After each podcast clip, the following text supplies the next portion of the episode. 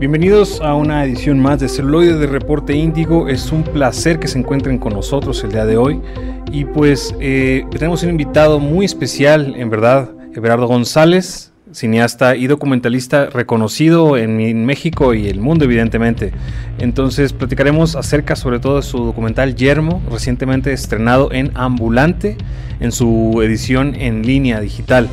Pero pues este documental es muy interesante, sobre todo porque pasó siete años en producción y Everardo visitó 10 países distintos para poder retratar los desiertos del mundo. Yermo tuvo su estreno internacional virtual en ambulante en esta gira de documentales que pues ahora pasó a esta situación de confinamiento. Después volverá a ser normal, pero por lo pronto ahorita en lo virtual, Yermo ya llegó a una gran audiencia mexicana y pues estamos muy emocionados porque pues este documental tuvimos oportunidad de verlo y pues que Everardo platique con nosotros y su realización es algo que nos llena de mucho orgullo aquí en Reporte Índigo.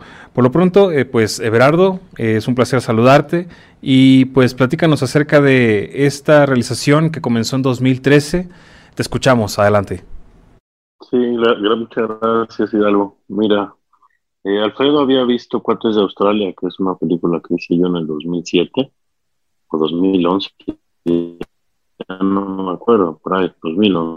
Y una tarde de 2013 me invitó a comer. Yo fui a comer con Alfredo y ahí me platicó que le acababan de dar el Sistema Nacional de Creadores y que su proyecto era hacer un, hacer trabajo de paisaje en 10 desiertos del mundo y que le interesaba tener un registro de ese proceso creativo y me invitaba a mí a, hacer ese registro. Pues yo como que al principio no estaba muy seguro de si realmente iba a lograr o no eso de un, de, un viaje por 10 desiertos del mundo, porque incluso habló que el primer desierto iba a ser el desierto del Gobi en Mongolia pero pues dije que sí antes de que alguien más le dijera que sí, ¿no? No había plata, pues había que ser hombre orquesta, porque a él solo le alcanzaba como para financiar esa etapa, ¿no? O sea, poca gente, solo él y yo, básicamente el, guía de repente que nos acompañaba en cada desierto. Y pues comenzó un proyecto que originalmente era eso, el registro del proceso creativo de Alfredo de Estefano, que primordialmente trabaja paisaje, tiene mucha experiencia trabajando en desiertos. incluso su vida siempre ha sido la arena. Pues comenzó un proceso muy interesante, no solamente por el hecho de pisar la estepa más grande del mundo y una de las culturas más distintas a la que yo pertenezco, sino porque, bueno, era, atractivo ver cómo eh, Alfredo pues, manipulaba el paisaje para poder hacer su trabajo. Yo comencé en ese proceso de hacer un registro de cómo iba transformando el paisaje y en los ratos muertos, en los que Alfredo esperaba una mejor luz, yo me dedicaba a registrar como pues, lo que estaba alrededor. Muchas veces eran las personas que nos llevaban a los lugares, que servían como guías, o el mismo paisaje, pero todo eso con la idea de construir la, el escenario en el que Alfredo de Stefano iba a, a producir su obra. Eh, pasado el tiempo, visitamos otros desiertos y me di cuenta que me estaba costando mucho trabajo sostener un proyecto solamente con la idea del paisaje. Estaba dejando de lado lo que para mí era muy importante, que eran las personas, pero como el proyecto no había nacido originalmente con la intención de ser una película o un documental, pues yo no había hecho mucha investigación, yo dependía mucho de los lugares a los que Alfredo me, llevaba, de la gente que estaba donde Alfredo me llevaba, entonces pues, solo tenía retazos. Pero sentía que algo se podría construir con esos retazos y le hice entonces la propuesta hacer mejor una película que hablara sobre el ser humano y los desiertos, en los que él ya no era el protagonista, sino el coproductor de la película. Y en un principio pues se sacó de onda yo creo que poco a poco fue dándose cuenta que valía la pena hacerlo de esa manera. Y cuando accedió, pues ya entró la coproducción de Artegios de Animal de Luz, se consiguió vía el estímulo fiscal a través de Volaris, me parece, el dinero que hacía falta para filmar dos desiertos más que fueron Namibia y el desierto negro de Islandia. Y comenzó ya un proyecto completamente distinto en donde Paloma López Carrillo, que es la editora del proyecto, y yo intentamos articular algo a partir de esos fragmentos mínimos que yo tenía. Yo no tenía mucho material. Y pues empezó este proceso complejo de ir encontrándole la forma y la esencia a la película que no, existía. Pues, Ahí comenzó un proceso como muy angustiante, muy angustioso porque no teníamos realmente mucho que contar. Eh, yo había estado trabajando con los intérpretes porque se están contadas en más de ocho idiomas y lenguas, pero bueno, yo confiaba en que me traducían lo que me decían que me habían traducido.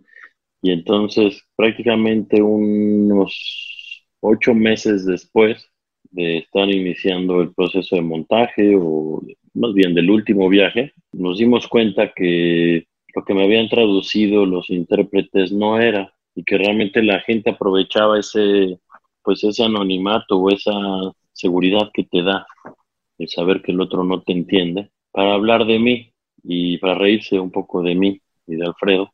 Y entonces me di cuenta pues que ese era el camino del proyecto y que era una muy buena oportunidad para hacer una reflexión eh, medio fársica de lo que implica hacer un documental. Entonces pueden desarrollar conceptos sobre la interpretación, sobre la naturalidad, sobre la verosimilitud. Este, fue gracias a la palabra ya que entendimos eh, lo que se hablaba que se, le dio sentido a esta película que se convirtió en eso, una es una reflexión en torno al documental antropológico, eh, perdón, etnográfico, una reflexión en torno al oficio y también un espejo de cómo nos miran los otros. Y entonces encontramos la película.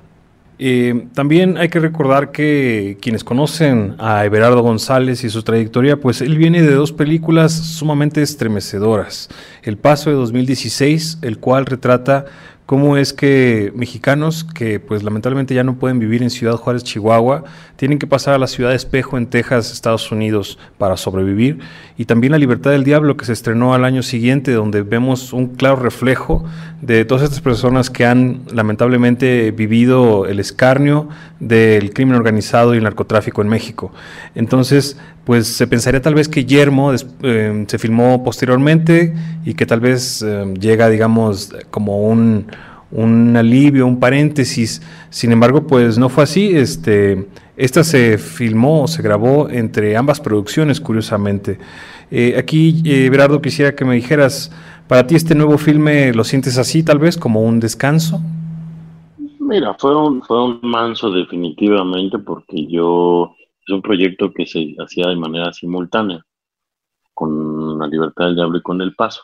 Entonces, por supuesto que era un, era un momento de tregua. Eh, después de estar filmando una película tan compleja, sobre todo la libertad del diablo, pues irte un mes a uno de los desiertos más bellos del mundo, pues porque además se eligió muchos de los desiertos más bellos del mundo. Realmente nos acompañábamos muy bien Alfredo y yo, hablamos poco, no somos muy quejosos durante el viaje, o sea que se podría disfrutar bastante, pues, ¿no? El, estar ahí.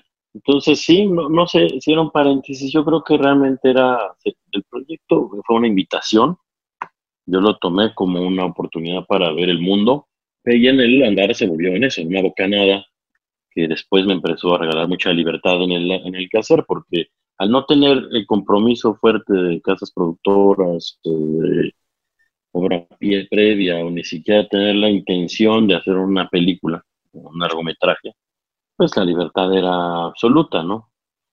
Claro, tenía yo que cumplir lo que no terminé cumpliendo, pero, pero había libertad pues para trabajar.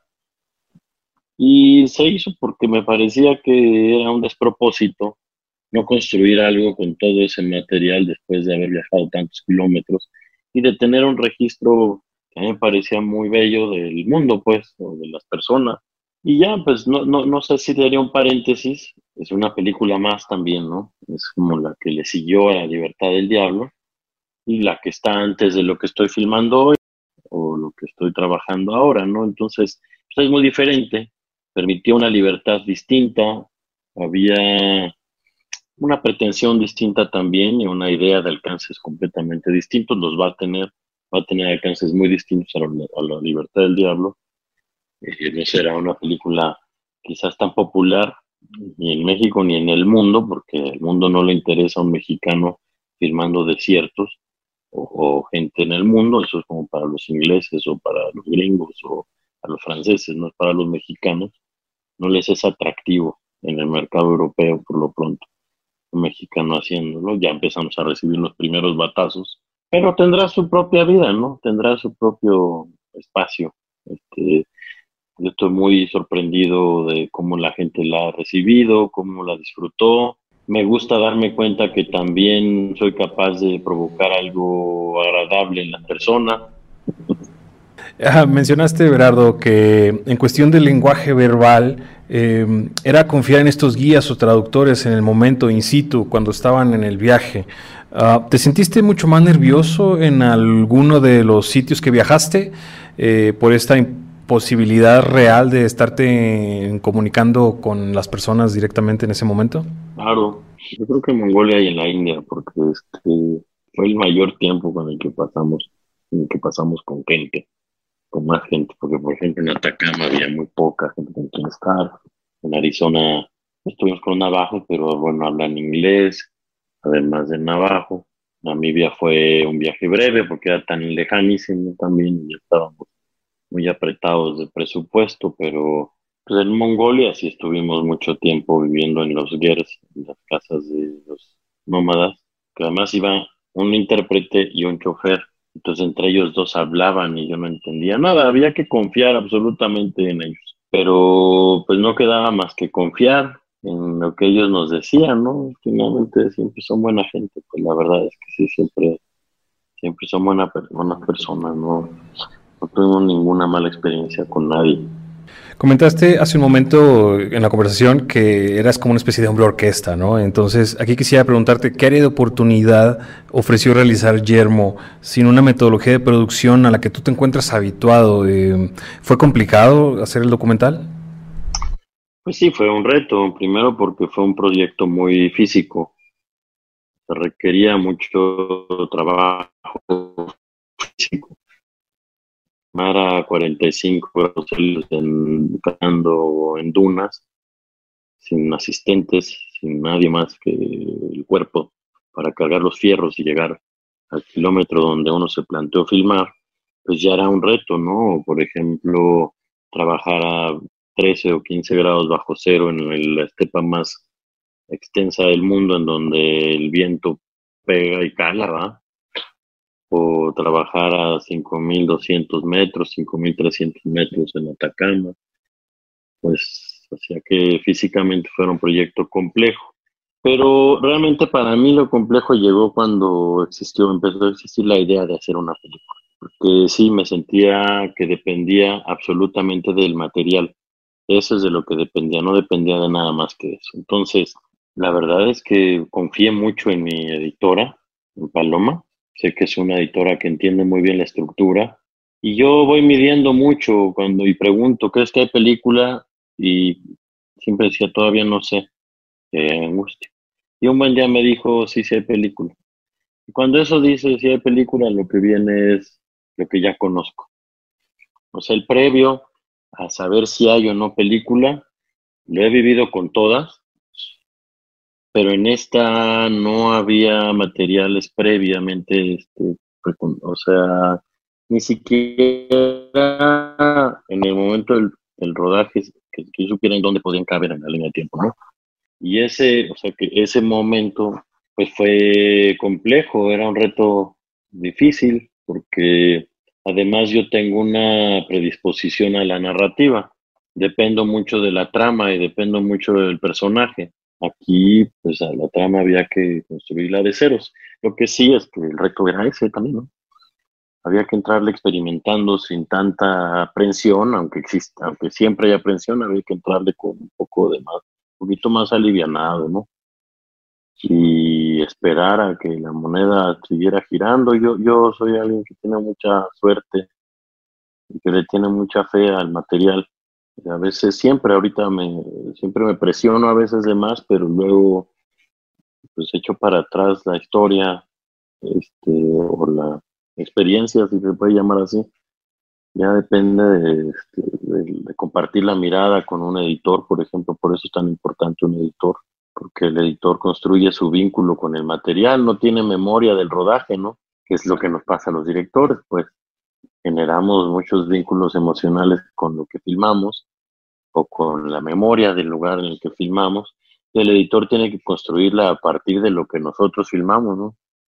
Y cuando el editor empieza a sentir la película, entonces algo, algo bueno ocurrió, ¿verdad? Ya el resto es eh, un proceso muy difícil también, de encontrar la estructura, de hacer que el ritmo funcione mejor, que tenga un mejor final, que se elijan las mejores escenas. Y lo demás es un proyecto, un trabajo muy, para mí, muy ligero por los colaboradores que tengo. Y bueno, pues claro, yo todavía, a mí, igual que en todas las películas, la primera vez que la veo, pues digo, mira, está, no quedó tan mal, está digna, ya con que para mí parezca digna, está padrísimo. Pero luego, cuando lo ve la gente, es curioso, pero la gente es la que le da los significados que yo a veces no me había dado cuenta que tenía la narrativa. Y eso es lo maravilloso de proyectar una película. Eduardo, también eh, comentaste en tu, en tu plática de ambulante, perdón, eh, que un documental se construye a partir de los errores. Eh, yo aquí quisiera preguntarte, entonces, ¿Yermo es acaso un hermoso error? Mira, el proyecto tenía muchos errores. Como yo, este, yo soy malo operando esas cámaras de lentes muy chicos. Entonces, tengo muchas fueras de juego que tuvieron que arreglarse eh, muchas veces, como iba yo con sonido independiente y no soy sonidista, se me olvidaba ponerle rec a la grabadora y cuando grababa imagen, entonces tenía imagen pero no sonido, o tenía sonido pero no imagen. Era un poco un desastre, pues la verdad, tenía muchos problemas. O de repente iba, caminaba a 500 metros con un arnés en el, con un, un ahí este, para la cámara y llegaba al lugar y veía que me hacía falta una toma fija y volteaba y se había quedado a 500 metros de dunas, entonces yo la pensaba dos veces, ¿no? También, este, pues, el hecho, por ejemplo, de descubrir materiales eh, accidentalmente, por ejemplo, hay una, hay una escena en la que hay una pareja de jimbas hablando de Nibia y yo solo estaba filmando una pareja hablando, pues, ¿no? y de repente el accidente que ocurre, pues están cuestionando si yo voy a hacer pornografía ahí como antes alguien había hecho, pues es un accidente fantástico, ¿no? entonces, claro, es, eh, fue una belleza de accidente, una belleza accidentada, pero sí, tiene todo que ver con lo que tú comentas. ¿no? Gracias, gracias, Everardo. para finalizar, me gustaría saber, pues, que vivimos actualmente en momentos de mucha incertidumbre, sobre todo para quienes se dedican al cine nacional, ya que pues se habla de reetiquetar los fondos públicos, estos apoyos o fondos o fideicomisos que existen para pues esta producción eh, fílmica. Entonces aquí pues este dinero gubernamental es prácticamente imprescindible para poder hacer cine en México. Y, tus películas, hay que bien recordarlo, se han podido hacer gracias a que has precisamente tocado la puerta para para tener estos fondos. Aquí, ¿cuál es tu opinión al respecto con toda esta incertidumbre? Bueno, a mí me tomó por sorpresa, ¿no? Como estoy seguro que le tomó, le tomó por sorpresa a Alejandra Frausto como a María Novaro, ¿no? Yo creo que, o, a María, o por lo menos a Marina Vespalova, no sé, a Marina Núñez, no lo sé, pero pues nos tomó a todos por sorpresa. Eh, para mí es una catástrofe lo que hicieron. Yo sé que hay muchas voces y hoy es una época muy polarizada en donde todo va con el velo ideológico. Entiendo muy bien este, es que hay gente que permanentemente se opuso a la participación del Estado en el desarrollo de la cultura o de las artes más que de la cultura. Pero para mí es una catástrofe. ¿Por qué es una catástrofe? Porque creo que lejos de ayudar a la, o sea, una decisión como esta, lejos de contribuir a la democratización del, del arte y la descentralización del arte, pues va a jugar completamente en contra porque de ese tipo de proyectos, de programas, yo no lo llamaría solo fideicomiso o fondo, ¿no? Son programas de Estado. Este, mucha gente que no veníamos de las familias del arte mexicano con apellidos de, con de, de las aristocracias de la cultura mexicana, pudimos desarrollar nuestros oficios. Una extinción como el FONCA, pues es una catástrofe para la idea de descentralización. Yo fui joven creador con el FONCA y es como arrancó un poco mi camino, ¿no? Y ahí hice grandes amigos de Guadalajara, de Veracruz, de Tijuana, de Colima, de Puebla, de Yucatán, porque era de alguna manera que permitía el acceso a todo el país. Que era discrecional, cualquier convocatoria lo es, ¿no? Vamos, el arte no es para todos, dedicarse al arte no es una obligación de nadie, es una vocación, ¿verdad? Y entonces, pues pareciera que solo es cuestión de soltar dinero, ¿no? Para que se descentralice el arte hay que cambiar muchas cosas de la idiosincrasia mexicana en ciertas ciudades o pueblos, ¿no? Pues no es casual que Oaxaca sea un pueblo de cultura, una ciudad cosmopolita, este, en donde se afincaron gente de todo el mundo, en donde se desarrollaron ideas, en donde encuentras a tus pares. Pues eso pasa en la Ciudad de México también, ¿no? Pues eso es la Ciudad de México. Por eso es Guadalajara, pues son los polos de cultura, más bien del desarrollo de las artes. Entonces, bueno, sí creo que todo mundo merece una oportunidad, pero me parece también que la gente está migrando como, migra por eso, que es en donde están los polos de desarrollo, ¿no? en este caso de cultura. Entonces, bueno, pues la, extinción del FONCA le pega a eso. O le pega al único aparato que ayudaba un poco a, paliar la precarización de la vida nuestra. Programas como el Sistema Nacional de Creadores, que aunque dicen que no va a desaparecer, frente a un anuncio de un recorte del 75% del gasto público, pues bueno, que desaparezca o no, ya prácticamente da un poco mismo, ¿no? Pero eso es lo que nos permitía pagar seguros médicos, lo que nos permitía eh, mandar a los hijos al colegio, lo que nos permitía este, proyectar la vida a tres años, que nos permitía a veces emplear a más gente para que colaborara en nuestros proyectos. Y vamos a ver, las fusiones, la fusión no es fácil, va, se va, va a ser otra cosa esa de que se va a fusionar no existe. Van a hacer una cosa nueva. Vamos a trabajar. Yo estoy en los grupos de trabajo para que esa cosa nueva nazca, por lo menos con la opinión de la, de la comunidad. Ya si somos escuchados o no es otra cosa. Creo que somos escuchados. Más bien somos oídos. Evidentemente no fuimos escuchados porque en las mesas del FONCA de cuando llegó la nueva administración, pues ya se había hablado de todo esto, ¿no? En fin, yo creo que a mí me agarró muy de sorpresa. Yo sí lo veo como, pues sí, como una catástrofe, porque además nos toca en un momento muy vulnerable, muy vulnerable. O sea, no solo estamos preocupados porque nuestros viejos no se enfermen, porque no tengamos que acudir a hospitales privados, porque nuestros hijos vuelvan a la escuela normal. Pues ahora hay que preocuparse por qué es lo que hay. O sea, yo llevo todo el, todo el confinamiento eh, trabajando en ese tipo de, iniciativas, tratando de aportar y dejando mi película de lado, porque han sido sesiones de trabajo intensísimas, ¿no? Y cuando viene una se acaba la otra y aparece una nueva. Entonces, pues eso yo creo que fue muy insensible, porque además, pues ahí está la, obra, por lo menos, de Champultepec, que uno de los argumentos es que iba a generar 60 mil empleos. El cine solo en 2017 generó 35 mil. Solo el cine. Sin sumar a todas las demás disciplinas del arte en este país o de las industrias culturales, ¿no? Entonces, no sé. Lo que pasa es que también, de repente hablar de eso, pues eh, te ponen ya muy rápido, dicen que es muy insensible porque hay muchos pobres. Y entonces cuando se parte de axiomas de este tipo, pues se hace todo, se reduce todo. Y no hay posibilidad de diálogo, porque entonces, claro, lo que viene es la descalificación este, del otro. Vamos a ver. Este, yo por lo pronto estoy muy sacado de onda.